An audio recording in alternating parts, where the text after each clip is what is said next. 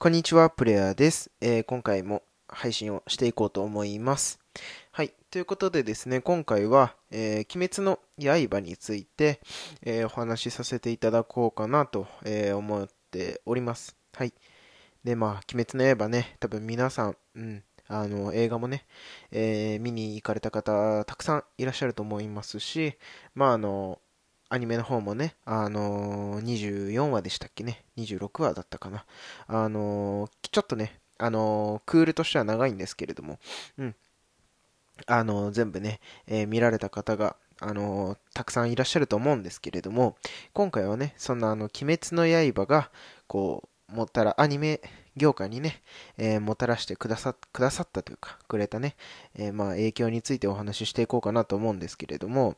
まああの、まずね、えー、鬼滅の刃がですね、こうしっかり、うん、アニメとしてですね、まあ認知をされ始めて、本当にね、あの、アニメの敷居っていうものがすごくね、低くなったのかなっていうか、うん、そんな風に感じてます。うん。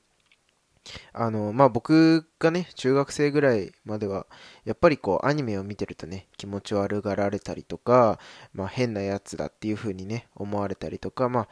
コミュニケーションがね、取るの下手くそなんじゃないかと。まあ実際ね、あの、コミュニケーションに関しては、まあ僕は、あの、取るの苦手なので、まあ、あれなんですけれど、あの、本当にそんな風なね、こう、偏見みたいなものをね、えー、まあ持たれることが多かったわけですよ。うん。で、まあ、もちろんね、最近は、あの、アニメをね、見てるからどうとかね、こう、そういう、こう、なんていうんですかね、差別的なものっていうのは、まあ、なくなったとは思うんですけれど、まあ、とはいえね、こう、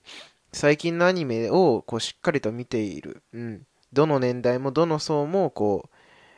大体話の筋、筋、通りっていうものがわかるよっていうようなアニメって、本当にそんなになかったかなっていうふうに思うんですよね。うん。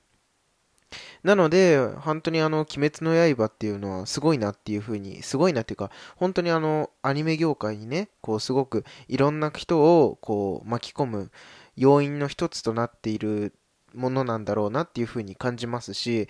うん、僕としてもやっぱりアニメ好きな方がね、増えてくださるっていうのはすごく嬉しいことなので、本当になんか、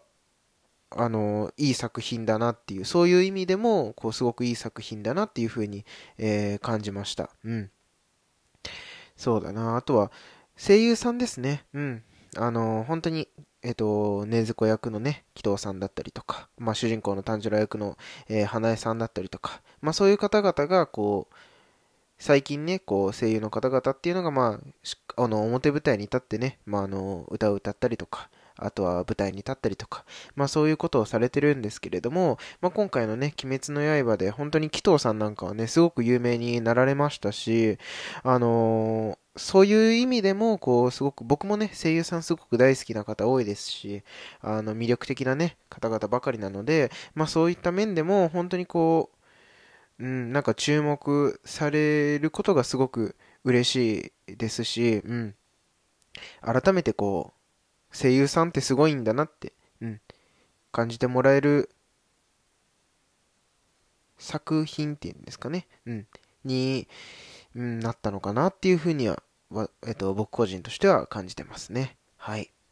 ということでですね、今回は、えー、まあ、鬼滅のね、刃について、えー、お話をさせていただきました。本当にあの、皆さんね、あの、鬼滅の刃すごく面白い作品だと思うので、まあ、あの、いずれね、多分来年ぐらいには2期もやるんじゃないかなと思うんですけれど、うん、皆さんでね、あの、楽しみにしながら、うん、鬼滅の刃を待っていこうかなというふうに思います。ではですね、また次のラジオでお会いしましょう。